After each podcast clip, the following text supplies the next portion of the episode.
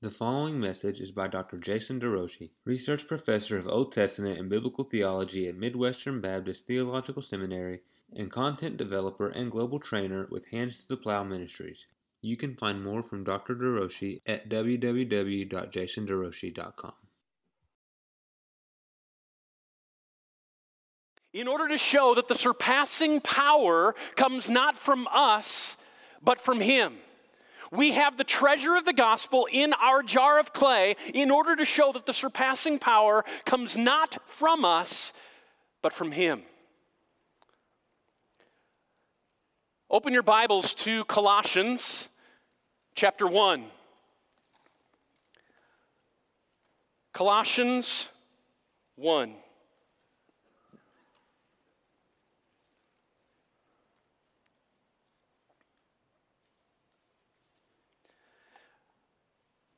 I praise the Lord that He has given me a passion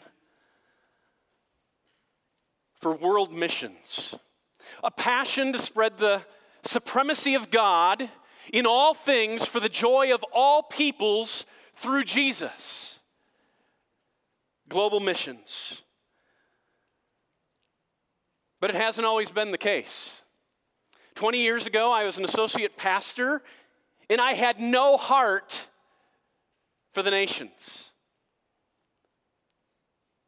I didn't burn with what burns God's heart the saving of souls, seeing healthy churches established. But it all changed when we went to a new church.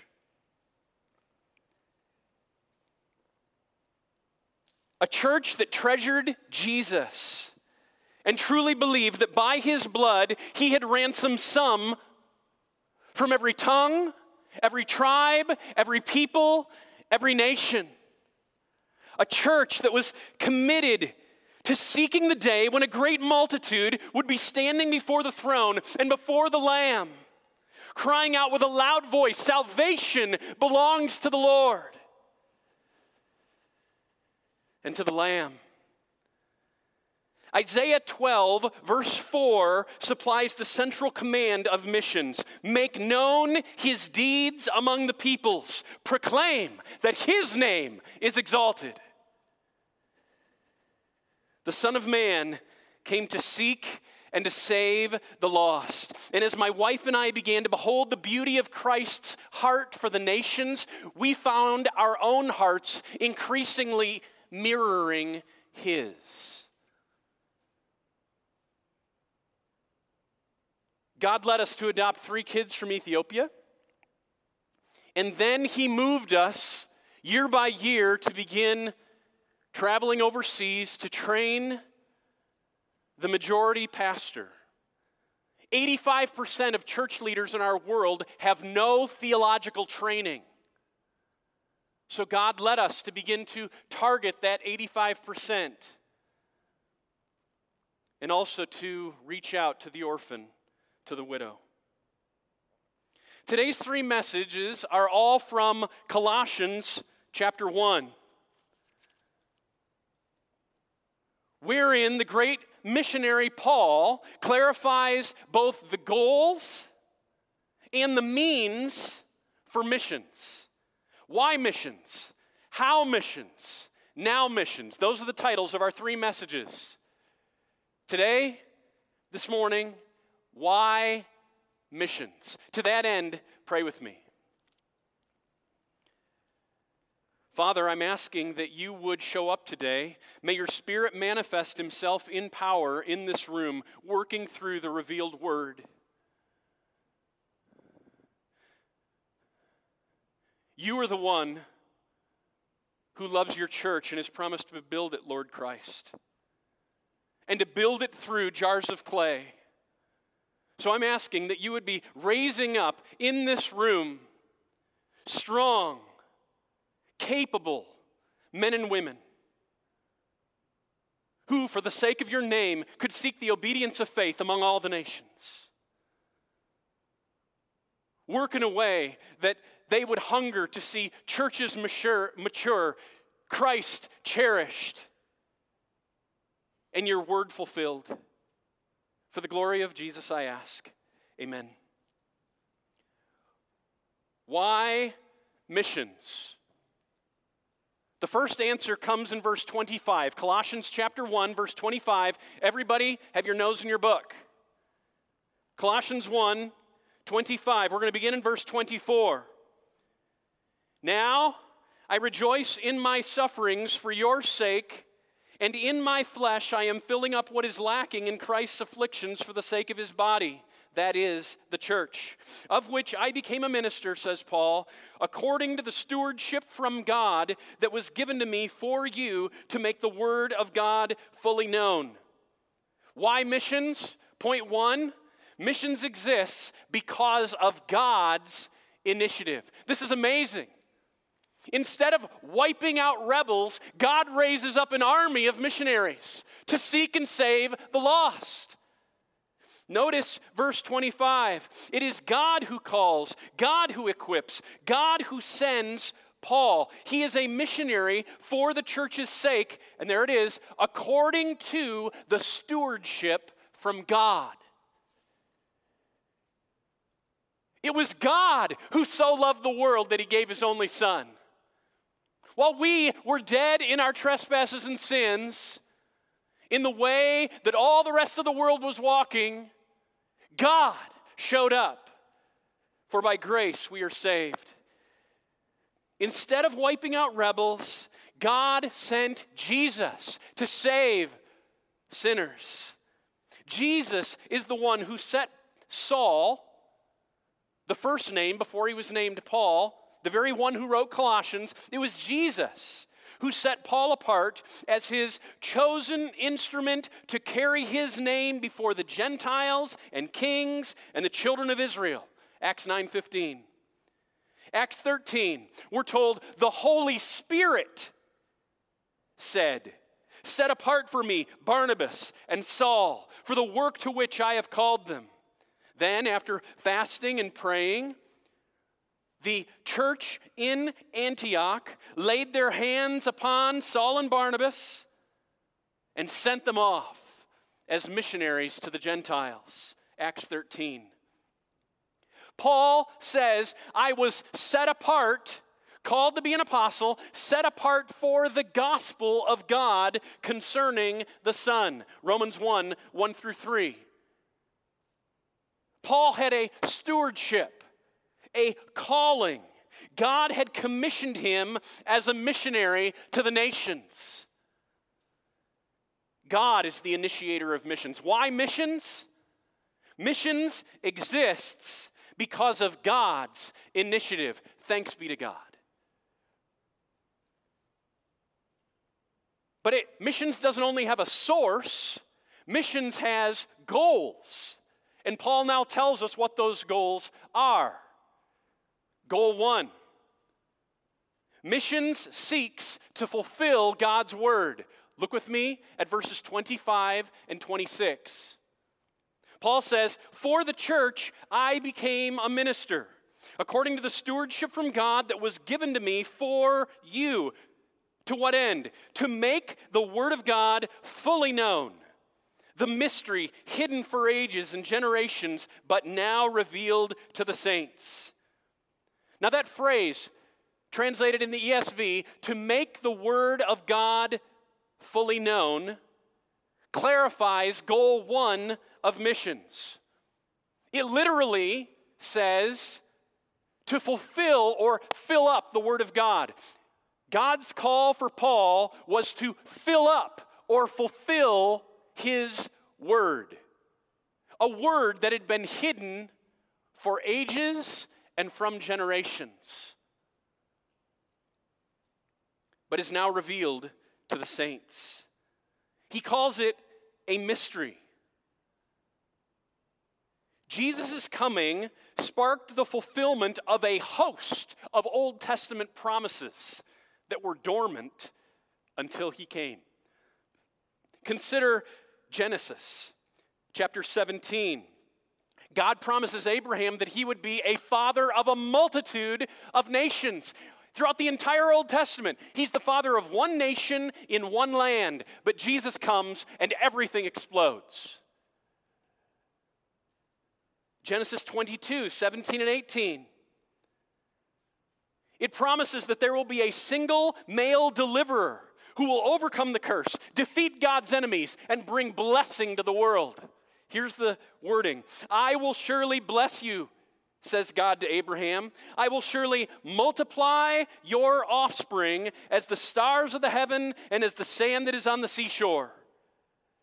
But hear this and your offspring shall possess the gate of his enemies. Now, if you've got an NIV, they keep translating it plural, but it's singular. Elsewhere in Genesis, when Moses wants to say that the offspring is plural, he can use a plural pronoun. Here he uses a singular pronoun to emphasize that a day is coming when a single male descendant of Abraham will rise. And when he rises, he's going to begin to claim enemy turf, possessing the gate of his enemies. And not only that, through this offspring, all the nations of the earth will be blessed. That's happening today. Or how about Isaiah 49? Isaiah envisions God commissioning his royal servant. That's the title he gives the one we call Jesus. Isaiah envisions God commissioning his royal servant. It is too light of a thing that you should be my servant to raise up the tribes of Jacob and to bring back the preserved of Israel. There's lots of ethnic Israelites that need salvation, but it's not enough that Jesus would only save them. I will make you a light for the nations, that my salvation may reach to the ends of the earth. Isaiah 49 6. God made these promises in the Old Testament. But ages and generations went by before they were realized. It took Jesus' coming and missionary labors to fulfill God's word. And God raised up Paul to fulfill God's word. Through Paul's ministry, Christ's saving mission is extending to the ends of the earth. Listen to Paul in Romans 15. For I will not venture to speak of anything except what Christ has accomplished through me. Christ gets the glory for all mission. I will not venture to speak of anything except what Christ has accomplished through me to bring the nations, to bring the Gentiles to obedience by word and deed, by the power of signs and wonders, by the power of the Spirit of God. So that from Jerusalem all the way to Illyricum, the west side of Turkey, which was almost the entire ancient world, from Jerusalem to Illyricum, I have fulfilled the ministry of the gospel of Christ. Romans 15, 18, and 19. One of the goals of missions is to see God's word fulfilled. And when it is, God's exalted as the trustworthy one, the faithful one. God is calling some of you Consider this. God is calling some of you to actually fulfill, be an instrument to see the fulfillment of promises that He made thousands of years ago. God may be calling you to be Jesus' feet, Jesus' mouth, to cross cultures for the sake of His name. In a world filled with bad news, about wars and shootings, cancer and car accidents, tensions in relationships, immorality. In such a world with bad news, He wants some of you to be the instruments of His grace to, to take good news, light, life, proclaiming Jesus, eternal hope, eternal help, eternal peace. Is God calling you to this goal today? Goal number two, it's found in verse 27. Missions seeks to help people value Christ as their greatest treasure. Look at verse 27. To the saints, God chose to make known how great among the nations, how great among the Gentiles are the riches of the glory of this mystery, which is Christ in you, the hope of glory. Now, the ESV and other translations kind of make it sound like the mystery is Christ in you. But chapter 2, verse 2, just look down a few verses, makes clear that the mystery is actually one thing Christ alone. In 2 2, Paul hopes that those whom he serves, here he says, will reach all the riches of full assurance of understanding and the knowledge of God's mystery, which is Christ, in whom are hidden all the treasures of wisdom and knowledge. In Christ are treasures. And those treasures become our riches only when we gain understanding and knowledge of God's mystery, which is Christ. Look back at 127. I'm going to render the Greek phrase word for word to help us understand what I believe Paul is getting at. To the saints, God desired to make known among the Gentiles what is the wealth of this mystery's glory, which is Christ in you, the hope of glory. Paul doesn't say that the mystery is Christ in you, but that the wealth of this mystery's glory is Christ in you. Christ on his own stands reflecting, resembling, representing God the Father. And when he does, what we see is glory. He is precious. He is wondrous. Jesus is the greatest treasure, whether you receive him or not. And yet, when Christ is in us, all of that glory becomes our riches. And this wealth is related to hope. Paul spoke of this hope back in verses 4 and 5 of chapter 1. He said, Colossian church, we've heard of your faith in Jesus. We've heard of the love that you have for the saints, all because of the hope laid up for you in heaven. The hope of glory is, an, is a hope of eternity. An eternity of joy in the presence of Jesus rather than an eternity of pain in the context of hell. When you embrace Jesus, the treasure that Jesus is becomes your riches. And the missionary task is to magnify Christ as our greatest treasure.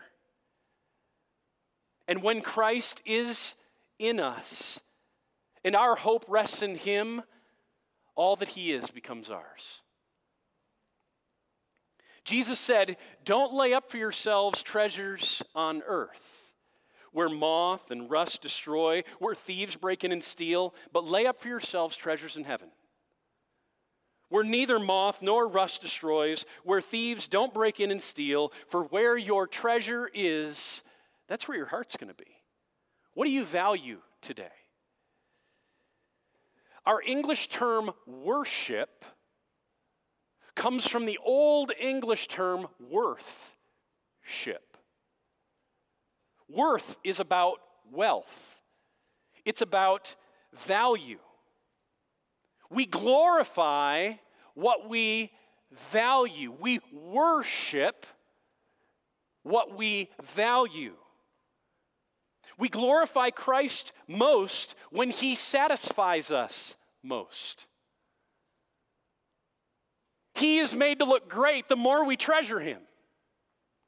Paul is saying that mission seeks to create worshipers of Christ, a worship that is deeply satisfied in the soul and that magnifies Christ as glorious. Psalm 22 is the My God, my God, why have you forsaken me psalm that Jesus quoted at the cross. In Psalm 22, God declares of the anointed king's substitutionary death. He stands on behalf of many. He dies in a crucified state.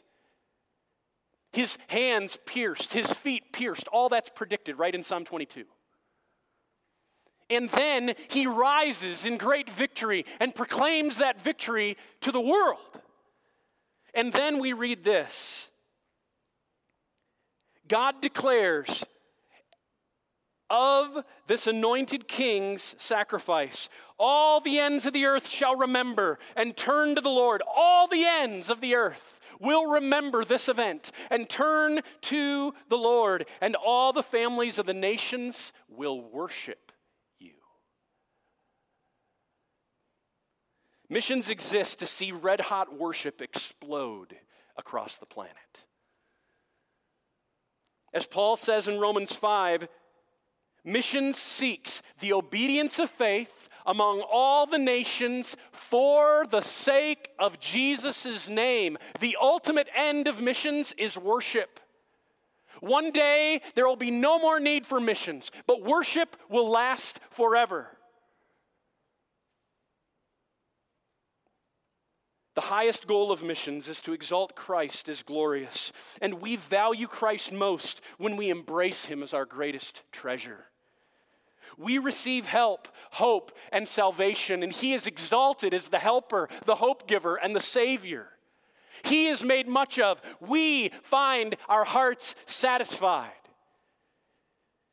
Missionaries must treasure Christ and seek to help others treasure Christ above all else. So I ask you today are you treasuring Jesus? Is he someone of value to you? Would your best friends at school look at you and say, I know where, what he values? When your parents look at how you spend your time, or your siblings look at how you spend your time, does it look like you value Jesus above all else? Missionaries need to be those who treasure Christ. And the quest of the missionary is to help others treasure Christ above all other things. Goal three, verse 28. Mission seeks to present people mature before God. Christ we proclaim, warning everyone and teaching everyone with all wisdom that we may present everyone mature in Christ. Do you see the universality of that statement? It's global. Everyone, everyone, everyone, all. When Paul says, we are warning and teaching everyone, he means everyone that his missionary team, that's the we, comes in contact with as the word is proclaimed throughout all creation chapter 1, verse 23.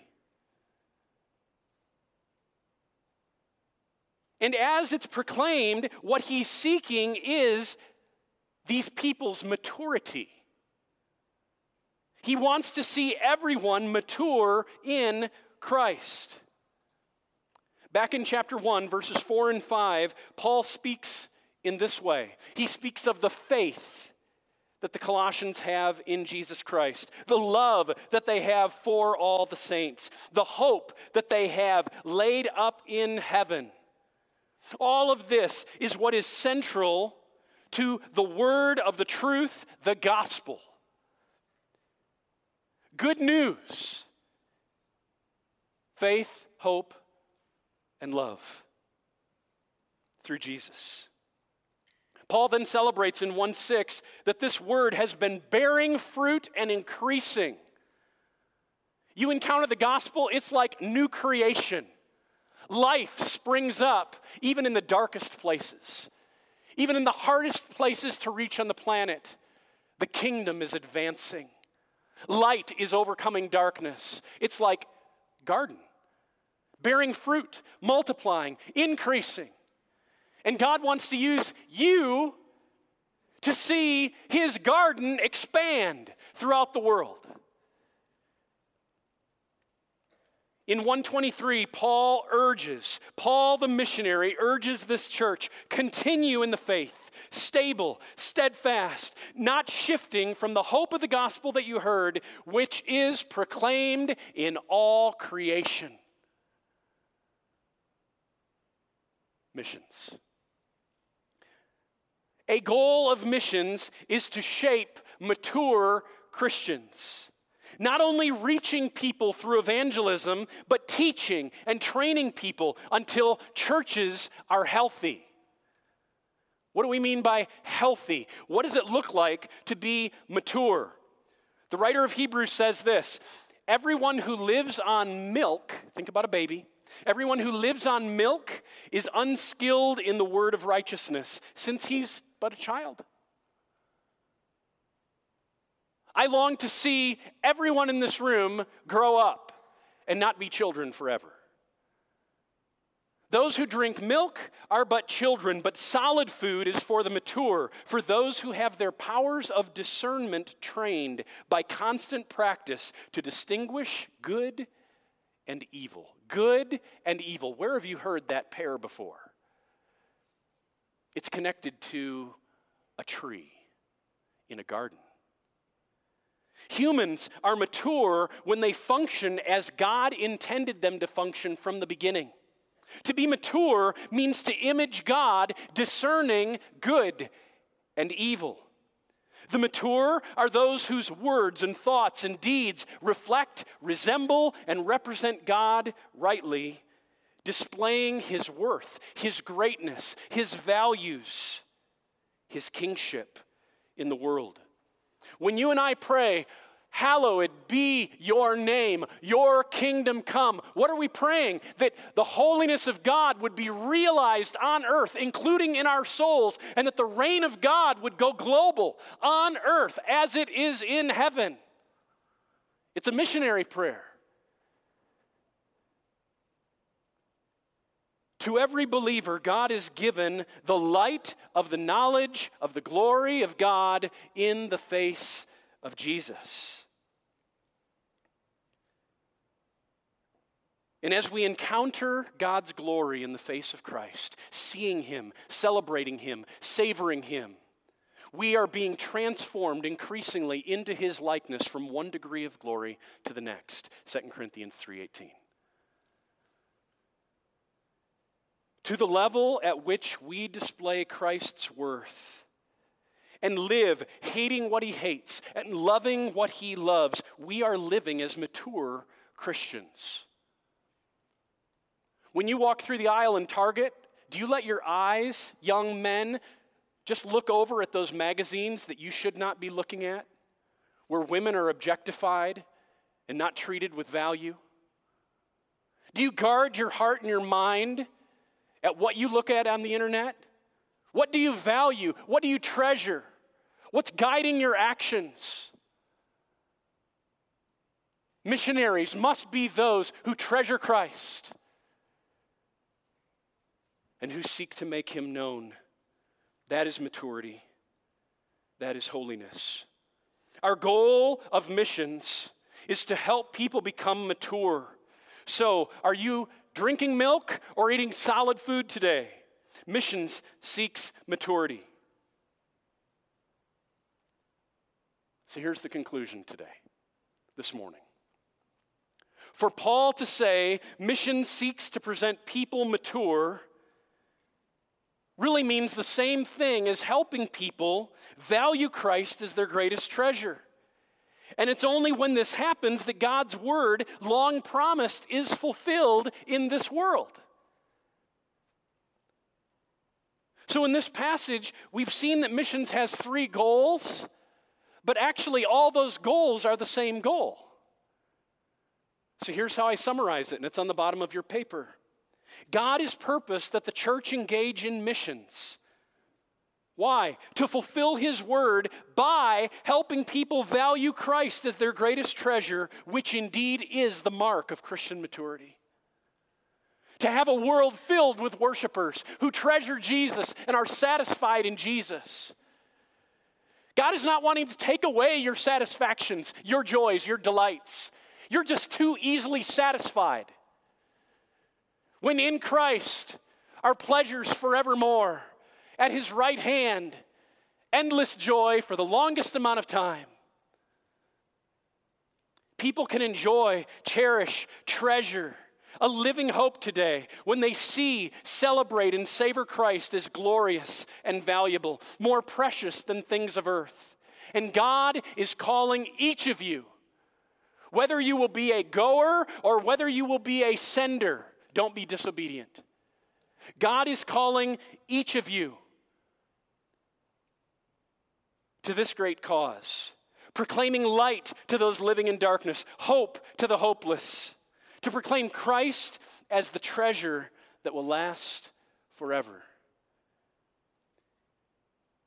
God desired, verse 27, to make known among the nations what is this wealth of this mystery's glory, which is Christ in you, the hope of glory. Will you answer this call? Will you answer this call? Father, I thank you for your mercy to save sinners like us. When you could have wiped us out, someone proclaimed the word. Could have been a parent or a pastor, a friend.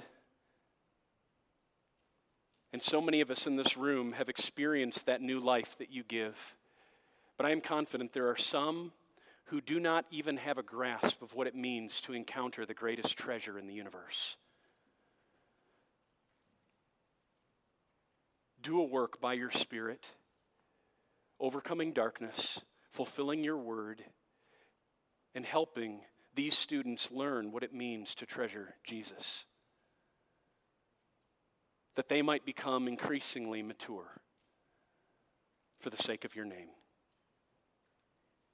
Amen.